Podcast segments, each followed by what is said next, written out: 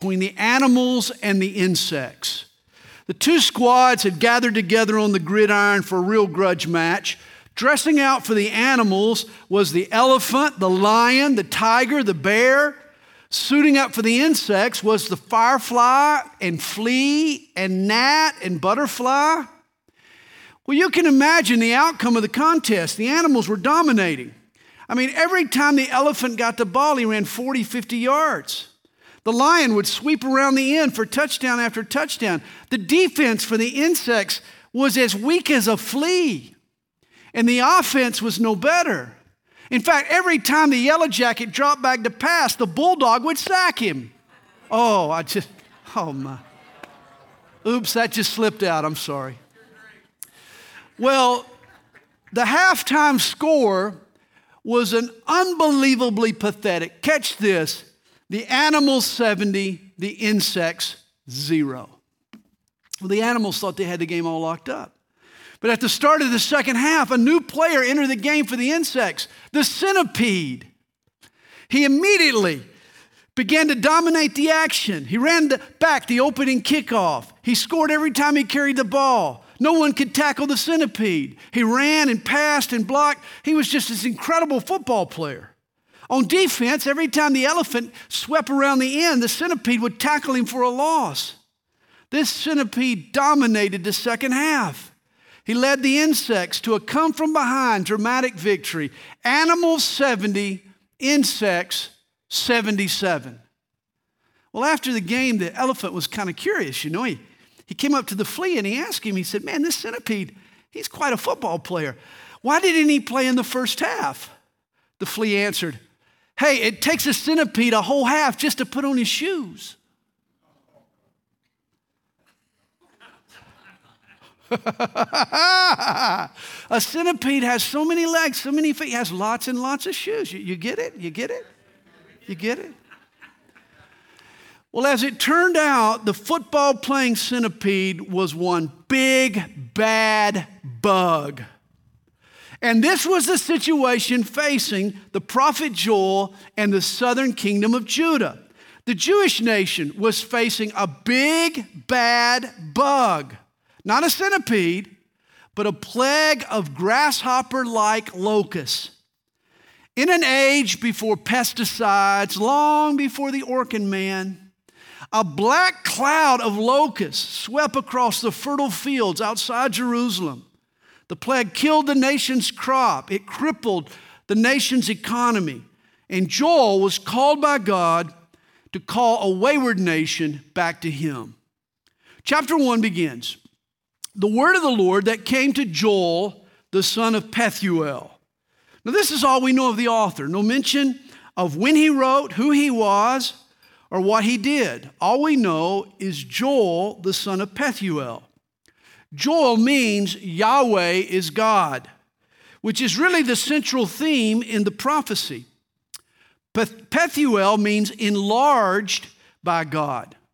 And here's what you need to learn when people understand that Yahweh is God, then the crisis situations in their life serve to enlarge their faith in Him. Most conservative scholars place Joel in the reign of King Joash around 830 BC, which would actually make Joel the first of the writing prophets. Joel spoke to the southern kingdom of Judah and was a contemporary of both the prophet Obadiah and the prophet Elisha. Well, Joel begins his prophecy. Hear this, you elders, and give ear, all you inhabitants of the land. Has anything like this happened in your days? Or even in the days of your fathers. Tell your children about it. Let your children tell their children and their children another generation. What the people of Judah had endured was a crisis of unprecedented proportions. For in verse 4, what the chewing locust left, the swarming locust has eaten. And what the swarming locust left, the crawling locust has eaten. And what the crawling locust left, the consuming locust had eaten. Judah faced a terrible pestilence, a devastating plague of locusts, and they were to remind their children and their children's children of how God delivered them from this plague. In the mid 1990s, I was traveling to Nashville, Tennessee. I went to attend a pastor's conference, and while there, I witnessed an invasion of what the locals referred to as locusts. They were actually cicadas. But it was bizarre, man. I'm telling you, these little critters were everywhere. You'd be walking down the sidewalk and they'd come up out of the grass and smack you in the face. We're talking real pests. Call them what you want, but they really bugged me. These Nashvillians told me that the cicada phenomena occurred every 17 years. Well, it's interesting. Fast forward 17 years. I was watching a YouTube video the other day dated 2011, which was 17 years later. Guess what? The cicadas struck again. I want you to hear the cicadas. This is in Nashville, May the 21st. Look at all them on the tree. They are all in the tree.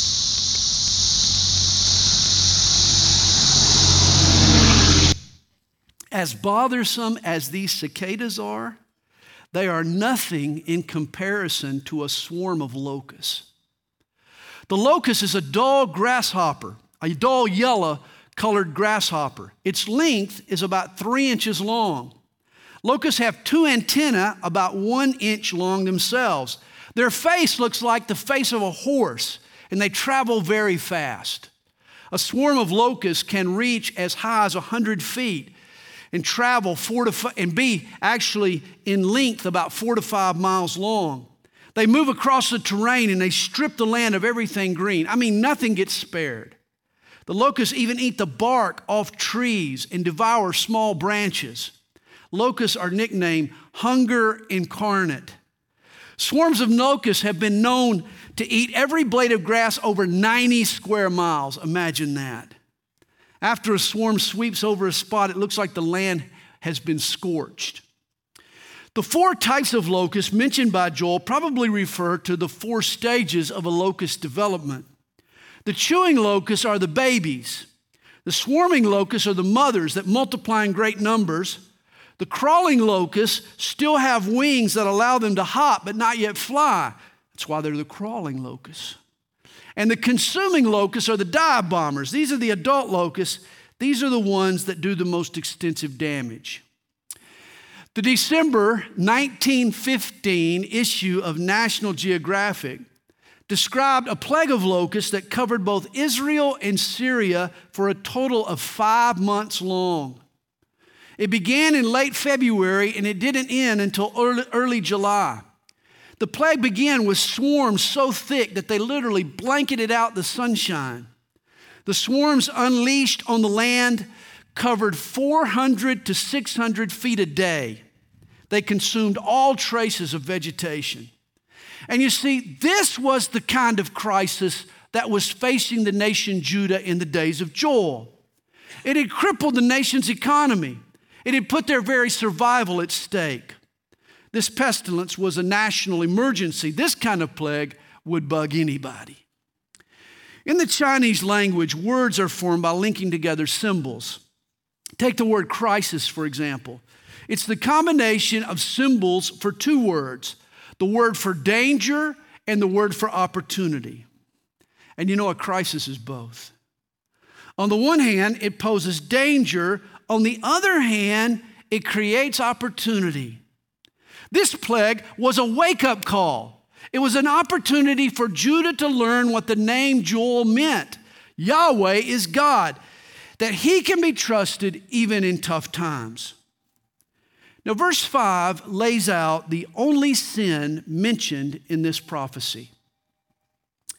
Awake, you drunkards, and weep and wail, all you drinkers of wine, because of the new wine for it has been cut off from your mouth. Now, apparently, idolatry was not the problem at the time of Joel that it would be later in the history of Judah.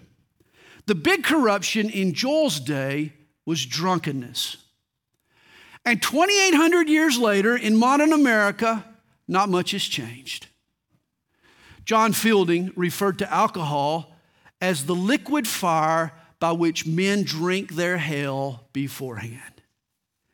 And if you've ever had close contact with the life of an alcoholic, you won't consider Fielding's description an exaggeration. Alcohol clouds our judgment. It impairs decision making. It lowers normal inhibitions. Intoxication numbs certain feelings that God wants us to address and to deal with. And if you've ever tried to love an alcoholic, then you are painfully aware of how alcohol can ruin a relationship. It's been called hurt in a glass. Now, here's a provocative statement for you. I want you to think it through with me.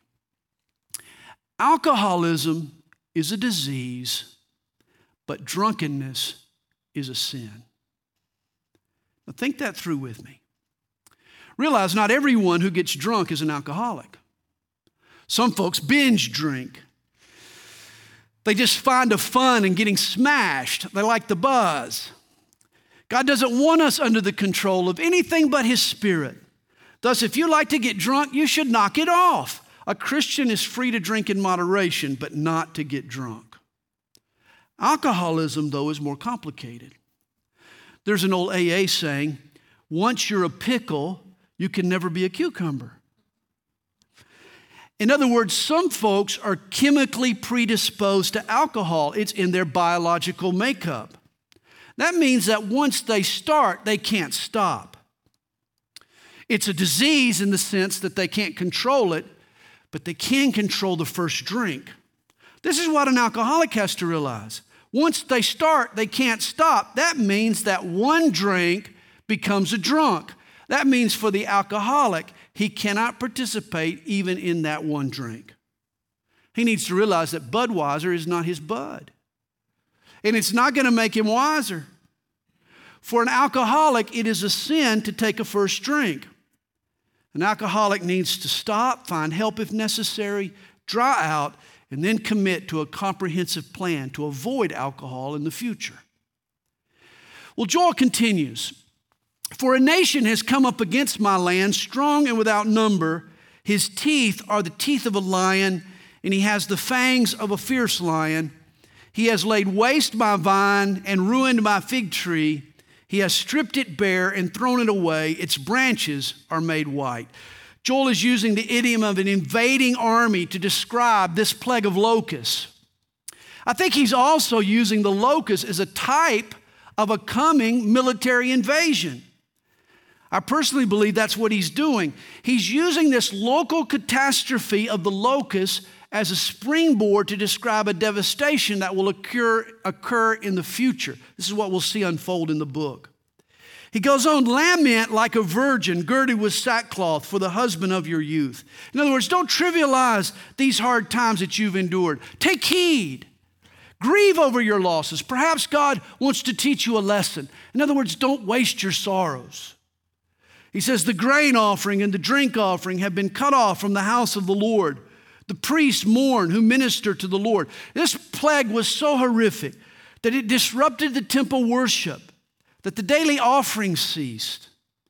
He says, The field is wasted, the land mourns, for the grain is ruined, the new wine is dried up, the oil fails. Be ashamed, you farmers, wail, you vine dressers, for the wheat and the barley, because the harvest of the field has perished. The vine has dried up.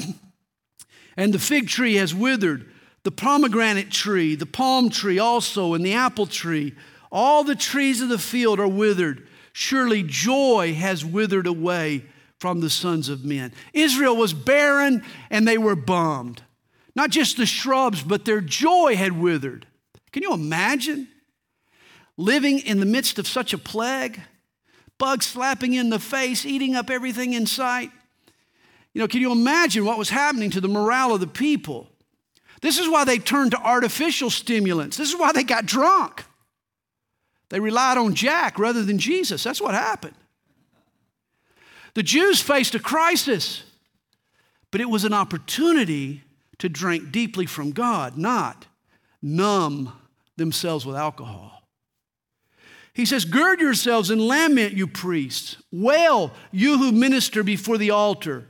Come, lie all night in sackcloth, you who minister to my God, for the grain offering and the drink offering are withheld from the house of your God.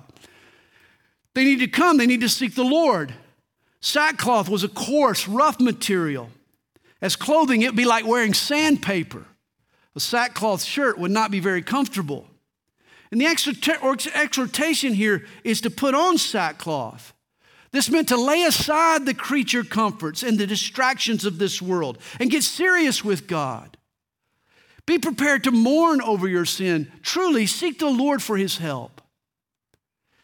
Joel cries out in verse 14 Consecrate a fast, call a sacred assembly, gather the elders and all the inhabitants of the land into the house of the Lord your God, and cry out to the Lord. How do you respond when a crisis strikes in your life? Well, here Joel gives us three suggestions. First, he tells God's people to pull back from the crisis. Pull back. Give yourself some space. Get some objectivity. Call an assembly. In our context, go to church. Try to gain God's perspective on your situation. When you face the crisis, first seek the Lord's face. Second, pull together. He says, gather the elders and your Christian friends, call together the people of faith, draw from their encouragement, their support, their prayers. In a crisis, seek help. This is not time to turn to the bottle, it's time to turn to a brother. And finally, pull apart from the world. Joel says, consecrate a fast. Cut off your normal intakes of food or entertainment or sports. Change your schedule to hear from God. Make Him your sole priority for a time. This is still good suggestions for us. In a crisis, we should pull back. We should pull together and we should pull apart from the world and seek the Lord. Verse 15 Alas for the day, for the day of the Lord is at hand. It shall come as destruction from the Almighty. And here is the theme of the book of Joel. Five times he mentions the day of the Lord. It's a term used by the biblical writers to speak of future cataclysms the expression denotes a time when God will intervene in human history, when God will bring about his own conclusion. History one day will truly become his story. God will judge the earth. He'll establish his kingdom. He'll bring order to man's madness. Joel uses the locust as a local example of what God will one day do on a global scale. Imagine Miss Donna's class a class of third graders having recess back on the church lawn. The kids have been cooped up all day. They race out to the playground. They begin to run wild. Of course, Donna arrives just a tad later. And immediately she starts pulling things into order. She stops the bad behavior. She sets up some rules. She gets a game going. Well, what happens on our playground is a microcosm of God's plan for the ages. Today is the day of man. God, in essence, is letting mankind run wild. He's allowing us our freedom, and guess what? We're showing we can abuse that freedom, can't we? But soon, God will come out, and He will come out. And He's going to get a grip on things. At first, it's going to be ugly as He puts down revolt and sin and makes corrections. In the end, He's going to make all things beautiful. The day of the Lord will begin with the rapture of the church. It'll continue with the great tribulation and God's judgment on this world, followed by the second coming of Christ, and then finally, the Lord's thousand year reign. The day of the Lord is coming. In Genesis chapter 1, verse 5, at creation, God said, The evening and the morning were the first day. Notice in God's plan, the nighttime precedes the daytime. The evening and the morning were the, were the first day. In other words, the sun goes down before a new day dawns. There is darkness before there's light. And this will be true of the day of the Lord. You see, the Jews looked forward to God's intervention for this great day of the Lord. They were aware of God's wonderful promises, and they rightly believed that that day would be full of blessing and prosperity for Israel. But what they conveniently overlooked is that before the new day dawns, a nightfall of judgment will occur. In other words, their prosperity will be preceded by persecution and purification. And this is why Joel calls them now to repent and to put on their sackcloth and to cry out to the Lord. Verse 16 Is not the food cut off before our eyes, joy and gladness from the house of our God? The seed shrivels under the clods. Storehouses are in shambles. Barns are broken down, for the grain has withered. How the animals groan. The herds of cattle are restless because they have no pasture. Even the flocks of sheep suffer punishment. Again, he's describing what these locusts have done to the land, to the flocks, to the herds, to the pastures. O Lord, to you I cry out, for fire has devoured the open pastures, and a flame has burned all the trees of the field. The beasts of the field also cry out to you, for the water brooks are dried up, and the fire has devoured the open pastures. Chapter 2 Blow the trumpet in Zion.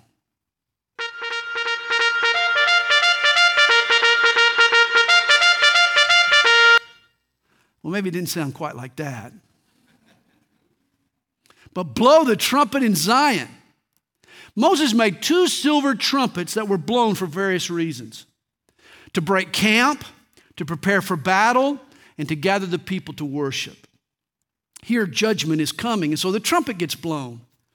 Also, you'll remember in Revelation chapters 8 and 9, the Great Tribulation highlights seven trumpets Seven judgments, and what are they called?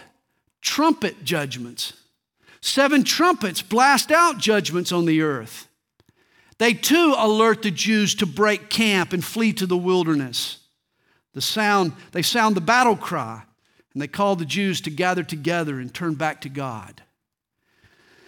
Blow the trumpet in Zion and sound an alarm in my holy mountain. Let all the inhabitants of the land tremble, for the day of the Lord is coming for it is at hand a day of darkness and gloominess, a day of clouds and thick darkness, like the morning clouds spread over the mountains. A people come, great and strong, the like of whom has never been, nor will there never be any such after them, even for many successive generations. Locust swarms had covered the land of Israel with a thick darkness. But according to Joel, they were illustrative of a coming people, an army that would also blanket the land in the very same way. In a sense, when we think about the prophecy of Joel, imagine the prophet wearing trifold glasses. They're called progressives. Got some on myself. Think of Joel wearing trifold glasses. He sees immediate he sees a little further, and then he sees distance. In his own day, he was dealing with this plague of locusts. This was the immediate danger. 100 years into the future, the Assyrian army will invade the land of Israel. They will come from the north. We'll read about the northern army a little bit later. This was the intermediate vision. But thirdly, and we'll see it in the book, Joel also speaks of the battle that will end all battles, the battle that the Bible calls the Battle of Armageddon. It will occur at the end of the age, and all the armies of the world will surround Jerusalem. See, the book of Joel has all three scenarios in view. Now he goes on, he says, A fire devours before them, and before them, behind them a flame burns. The land is like the Garden of Eden before them, and behind them a desolate wilderness. Surely nothing shall escape them. Again, in the immediate sense, he's depicting this plague of locusts. Before it, the landscape is green as a garden. In its rearview mirror, the ground is desert. It's nothing but scorched earth. Their appearance is like the appearance of horses, and like swift steeds, so they run. Again, Joel is using the locust to describe not just the current plague, but also a future dilemma, a future army that will invade. Remember, locusts have the face of a horse. In fact, the Italian term for locust means little horse. And they move fast, like leaping stallions. He says, with a noise like chariots over mountaintops, they leap, like the noise of a flaming fire that devours the stubble, like a strong people set in battle array. Again, these invading locusts foreshadow people in battle array, a futuristic army that's destined to come against Israel at the end of the age. Perhaps Joel sees in this vision Black Hawk, Black Hawk helicopters, like grasshoppers, paratroopers floating in like a swarm of locusts, modern artillery devastating a landscape. You can see how the two would correspond. Remember, too, that four types of locusts are mentioned in chapter 1. It's interesting that the first four judgments in the book of Revelation feature four horsemen the white horse or the Antichrist, the red horse of war, the black horse of famine, and the pale horse of death. Also in Revelation, we see seven trumpets that sound out God's judgment. The fifth trumpet is a plague of locusts that rise up out of the bottomless pit, out of hell itself. And these are not ordinary locusts. Again, locusts are used as a type or as an illustration. Common locusts feed on vegetation, but these locusts are ordered not to harm the grass of the earth or any green thing, but only those who do not have the seal of God in their forehead. We're also told in Revelation 9, verse 7, and the shape of the locust was like horses prepared for battle. This too is similar to Joel's descriptions. John sees an army of locust like demons that harm those who aren't committed to God, who haven't received the mark of God in their forehead. This situation will become so bad that people will desire to commit suicide, but death takes a vacation. The situation in the prophet's day and his descriptions of it are both immediate problems, but also descriptions of future events. Verse 6 tells us before them, the people writhe in pain. All faces are drained of color. They run like mighty men. They climb the wall like men of war. Everyone marches in formation, and they do not break ranks. They do not push one another. Everyone marches in his own column. Though they lunge between the weapons, they are not cut down. They run to and fro in the city. They run on the wall. They climb into the houses. They enter at the windows like a thief. In other words, you can't con- destroy these locusts. You can't cut them down. You can't keep them out. Not only was that true of the locusts in Joel's day, but it also sounds like the demons in Revelation chapter 9. He says, The earth quakes before them, the heavens tremble, the sun and moon grow dark and the stars diminish their brightness. Again, Joel is dealing with a current plague, but obviously his vision moves to the end of the age. Notice the parallels with Revelation. In Revelation, when the seventh bowl is poured, a colossal earthquake strikes. When the sixth seal is broken, the sky rolls up like a scroll. When the fourth trumpet blasts, a third of the sun, moon, and stars refuse to shine. We can only imagine the catastrophic phenomena that these plagues describe.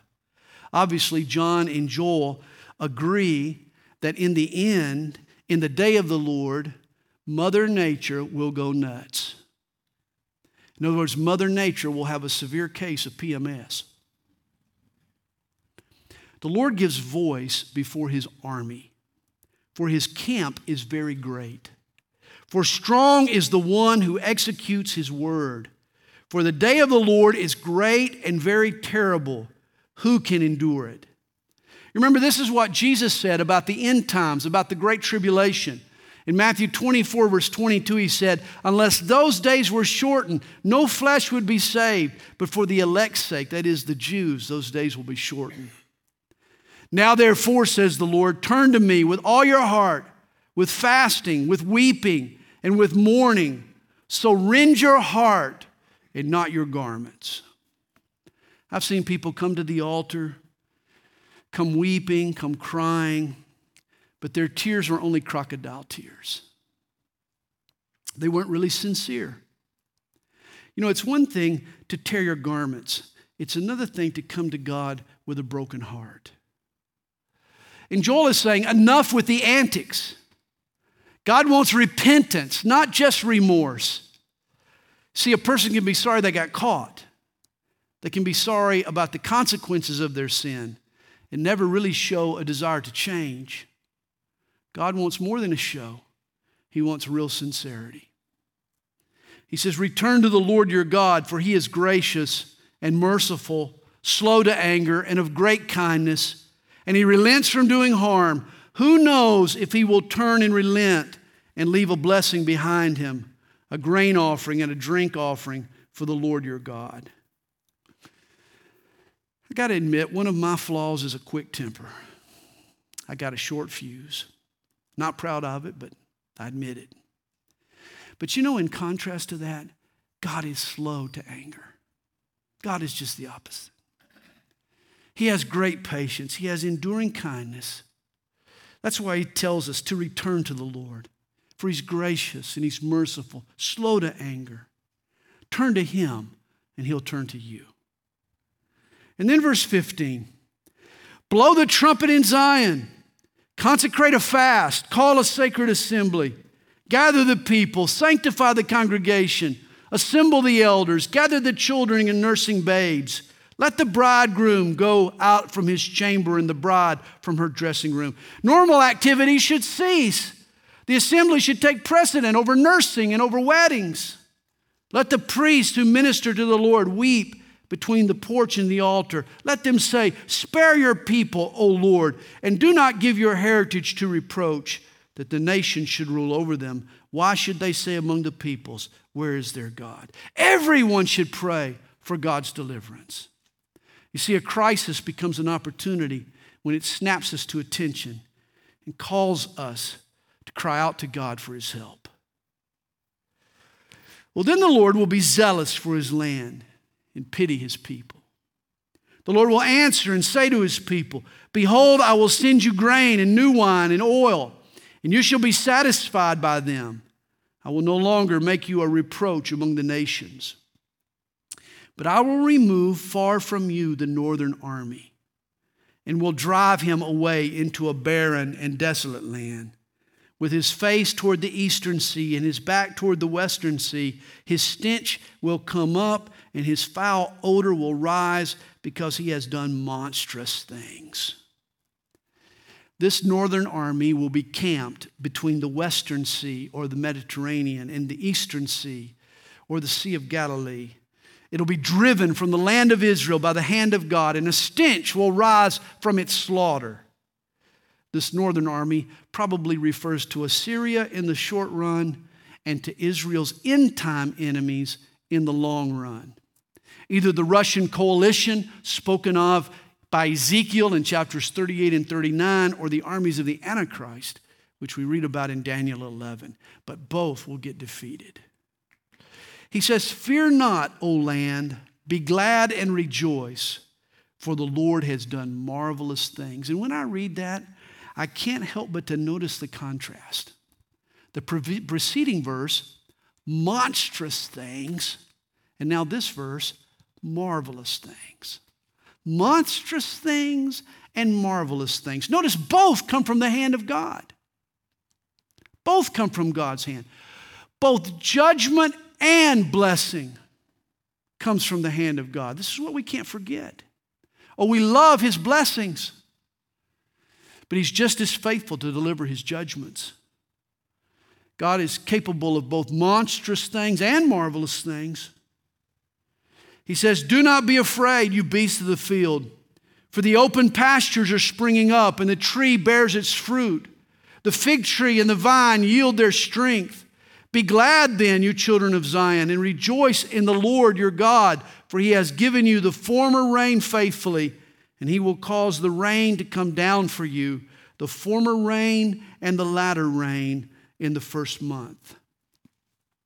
Unlike Egypt to the south, that drew its water from the Nile River, Israel lived dependent on the rains. And that means that whenever God wanted to wake them up, to get their attention, He would withhold the rain. There are actually two rainy seasons in Israel. The former are autumn rains, and the latter or the spring rains. And here Joel promises that if the people repent, God will restore to them both rainy seasons, both the former and the latter rains. Former Israeli Prime Minister Golda Meir, she once made the comment Imagine Moses led all of our people through the wilderness for 40 years and brought them to the only place in this area that has no oil. but you know, God knew what he was doing. God was deliberate, God knew what he was doing. For the Lord wanted his people to trust in him, not in their oil, not in their river, not in their gold, but in him. And so he led them to a place perfectly designed for that. Verse 24.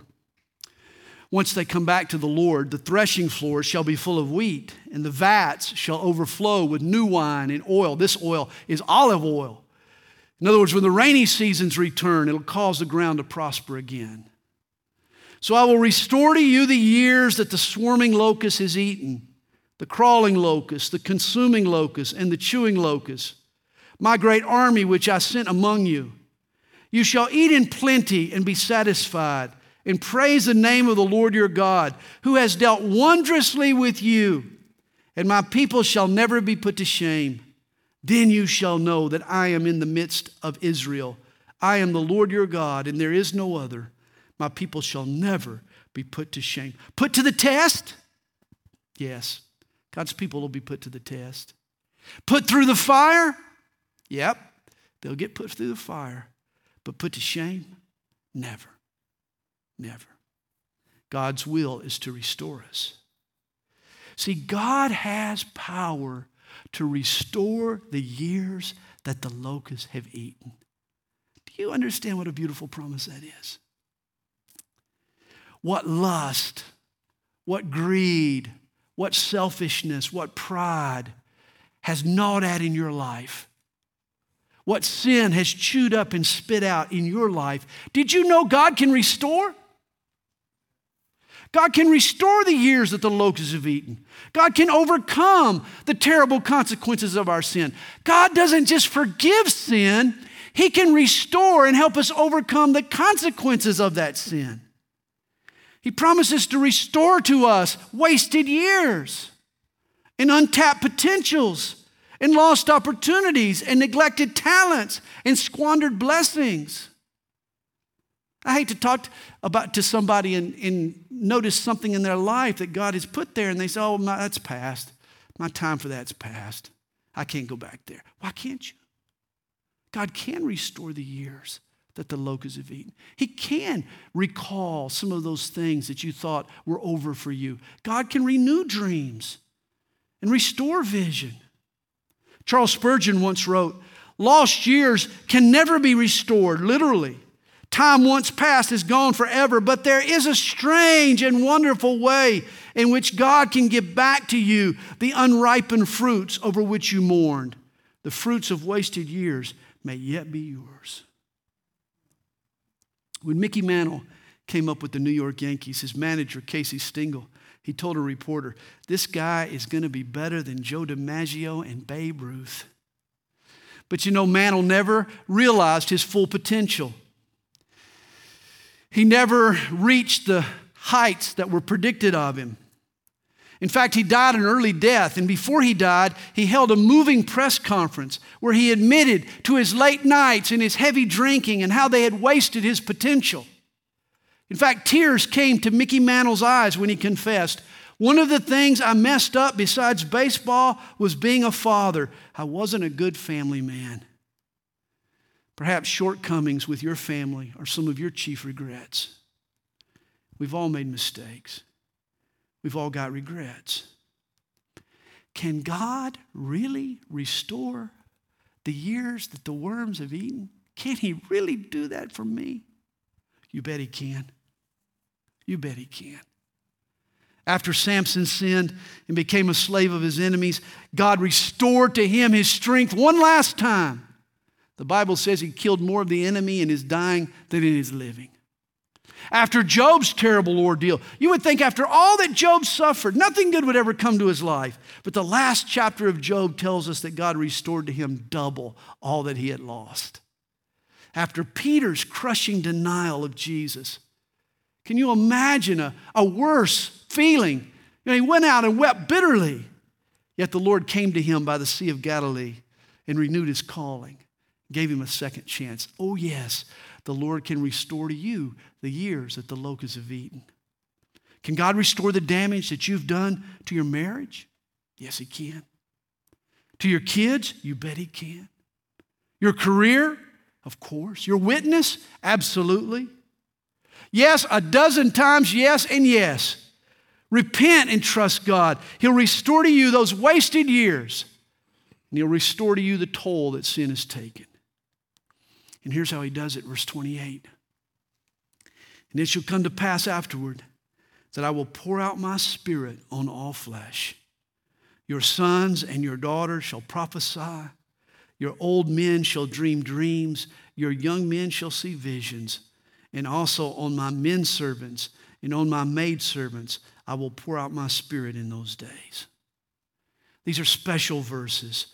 They're quoted often in the New Testament. In fact, this is what Peter quoted on the day of Pentecost when he gave his explanation of the miracle that had occurred in the upper room. He told the people in Acts chapter 2, verse 16, This is what was spoken by the prophet Joel.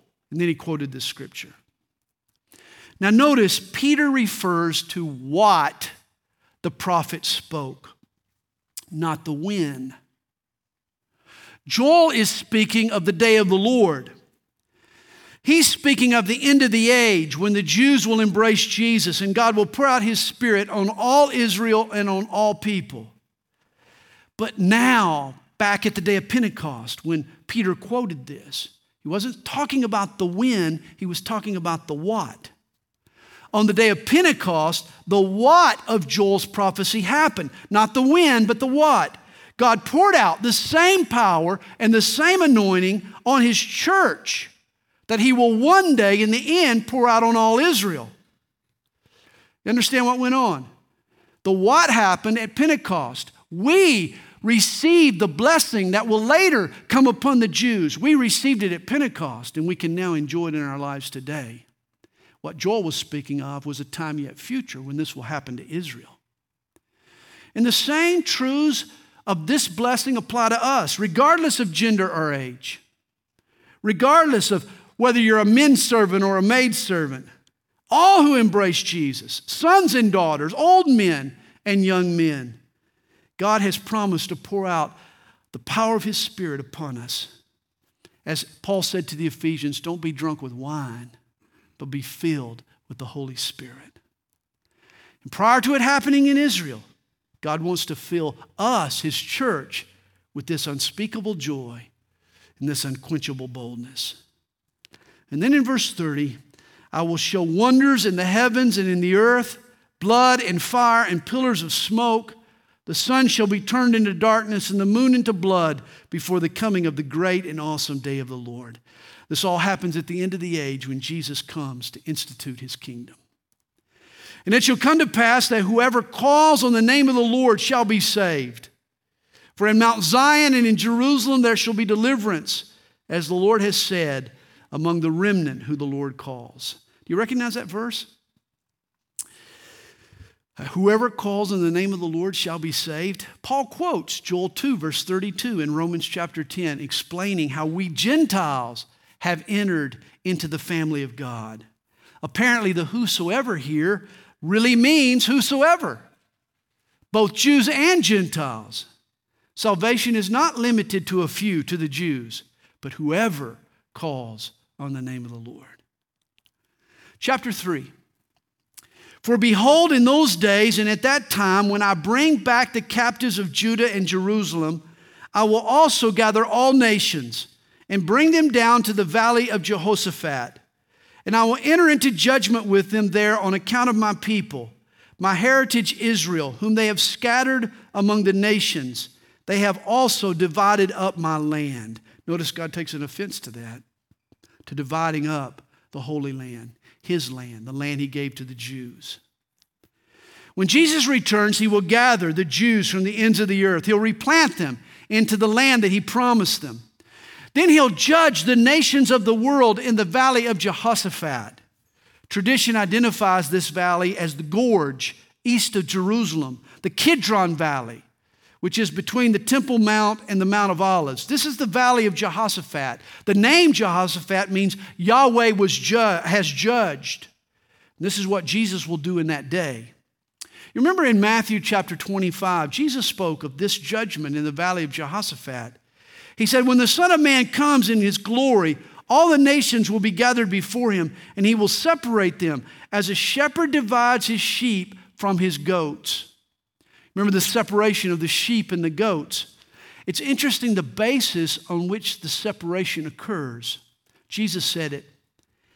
It was how they treated the least of these, my brethren. And who were Jesus' brethren? The church? Oh, no. We're his bride, not his brethren.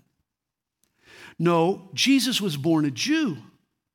Thus, the Jews were his brethren, his brothers. Here's how the nations will ultimately be judged by how they treated Israel, the Jews. This is what he says in our text I will enter into judgment with them there on account of my people. See, not only does Jesus promise, is his promise confirmed here in the prophecy of Joel, but it harkens all the way back to God's promises to Abraham in Genesis 12. Remember what God told Abraham I will bless those that bless you, and I will curse those who curse you. And God will stay true to this to the very end. This is how he'll judge the nations. Jesus will judge the nations on how they treated the Jews. That means woe to the United States if we ever turn our backs on Israel. And then he says in verse 3 They have cast lots for my people, have given a boy as payment for a harlot, and sold a girl for wine that they may drink. In other words, the nations have enslaved the Jews. Look at the horrors that have happened to the Jews over the centuries. Indeed, what have you to do with me, O Tyre and Sidon, and all the coasts of Philistia? Will you retaliate against me? But if you retaliate against me swiftly and speedily, I will return your retaliation upon your own head, because you have taken my silver and my gold and have carried it into your temples, my prized possessions. Also, the people of Judah and the people of Jerusalem you have sold to the Greeks, that you may remove them far from their borders. Behold, I will raise them out of the place to which you have sold them, and will return your retaliation upon your own head. I will sell your sons and your daughters into the hand of the people of Judah, and they will sell them to the Sabeans, to a people far off, for the Lord has spoken. All these neighboring nations that had been guilty of mistreating the Jews will be ripe for judgment, and God will carry it out. He says, Proclaim this among the nations, prepare for war. Wake up the mighty men. Let all the men of war draw near. Let them come up. Hey, beat your plowshares into swords and your pruning hooks into spears. Let the weak say, I am strong. Assemble and come, all you nations, and gather together all around. Cause your mighty ones to go down there, O Lord. God is challenging the nations to come up against him. Imagine God, he's saying, Go ahead and make my day. That's what he's doing. He's angry with the nations of the world. He's calling them together to the valley of Megiddo for the final battle. Notice verse 10. We're used to reading the words from Isaiah 2, verse 4. You remember Isaiah 2, verse 4? They shall beat their swords into plowshares and their spears into pruning hooks. But see, this is after the coming of Jesus. This is after the final judgment of the nations. This is after God establishes his kingdom and ushers in his peace. At that time, the world will convert their instruments of war into implements of peace.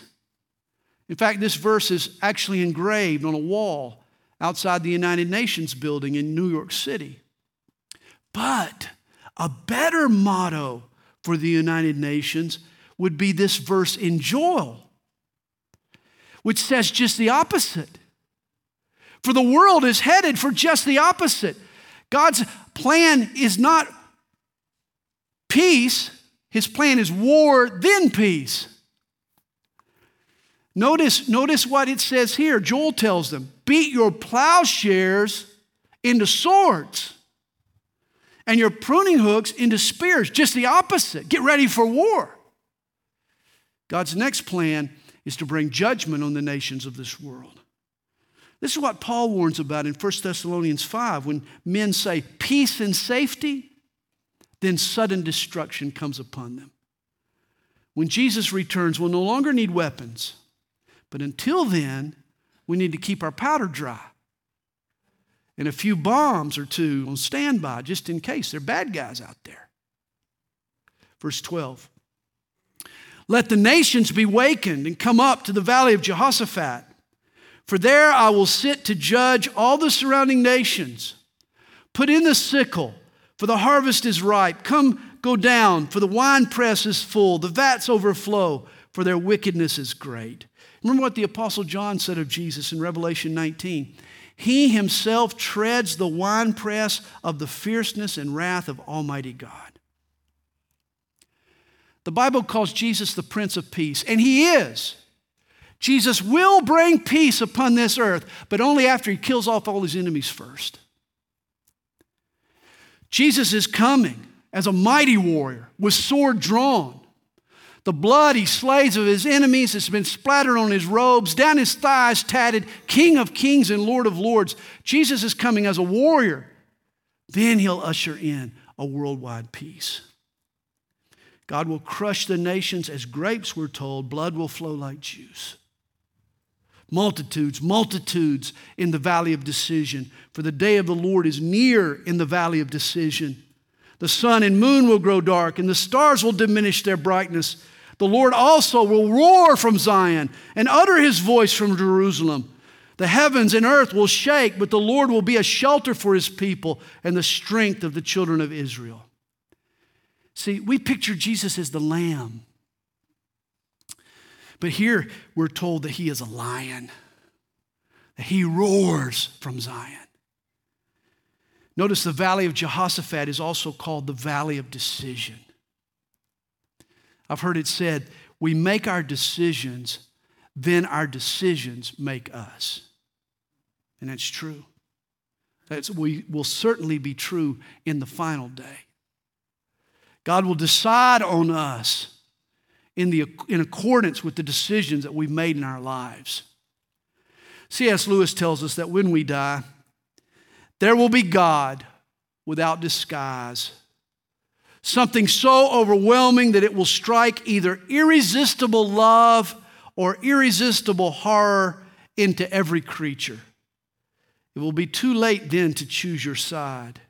That will not be the time for choosing. It will be the time when we discover which side we had really chosen, whether we realized it or not. Now, today, this moment is our chance to choose the right side. God is holding back to give us that chance. It will not last forever. We must take it or leave it. And so you shall know that I am the Lord your God, dwelling in Zion, my holy mountain. Then Jerusalem shall be holy and no alien shall ever pass through her again. Since 70 AD, for the last 1947 years, Jerusalem has been trampled by Gentile feet. Today, Muslim knees bow and pray on the Temple Mount. But when Jesus returns, Jerusalem and Zion will be liberated. And it shall come to pass in that day that the mountains will drip with new wine the hills shall flow with milk, and all the brooks of Judah shall be flooded with water. A fountain shall flow from the house of the Lord, and water from the valley of acacias. Ezekiel 47 describes the spring that bubbles up in the temple and becomes a mighty river flowing east toward the Dead Sea. The valley of Acacia is northeast of the Dead Sea and apparently receives water from this river.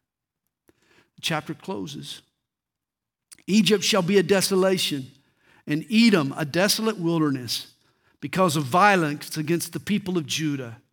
For they have shed innocent blood in their land. But Judah shall abide forever, and Jerusalem from generation to generation. For I will acquit them of the guilt of bloodshed, whom I had not acquitted, for the Lord dwells in Zion. And there we have the book of Joel.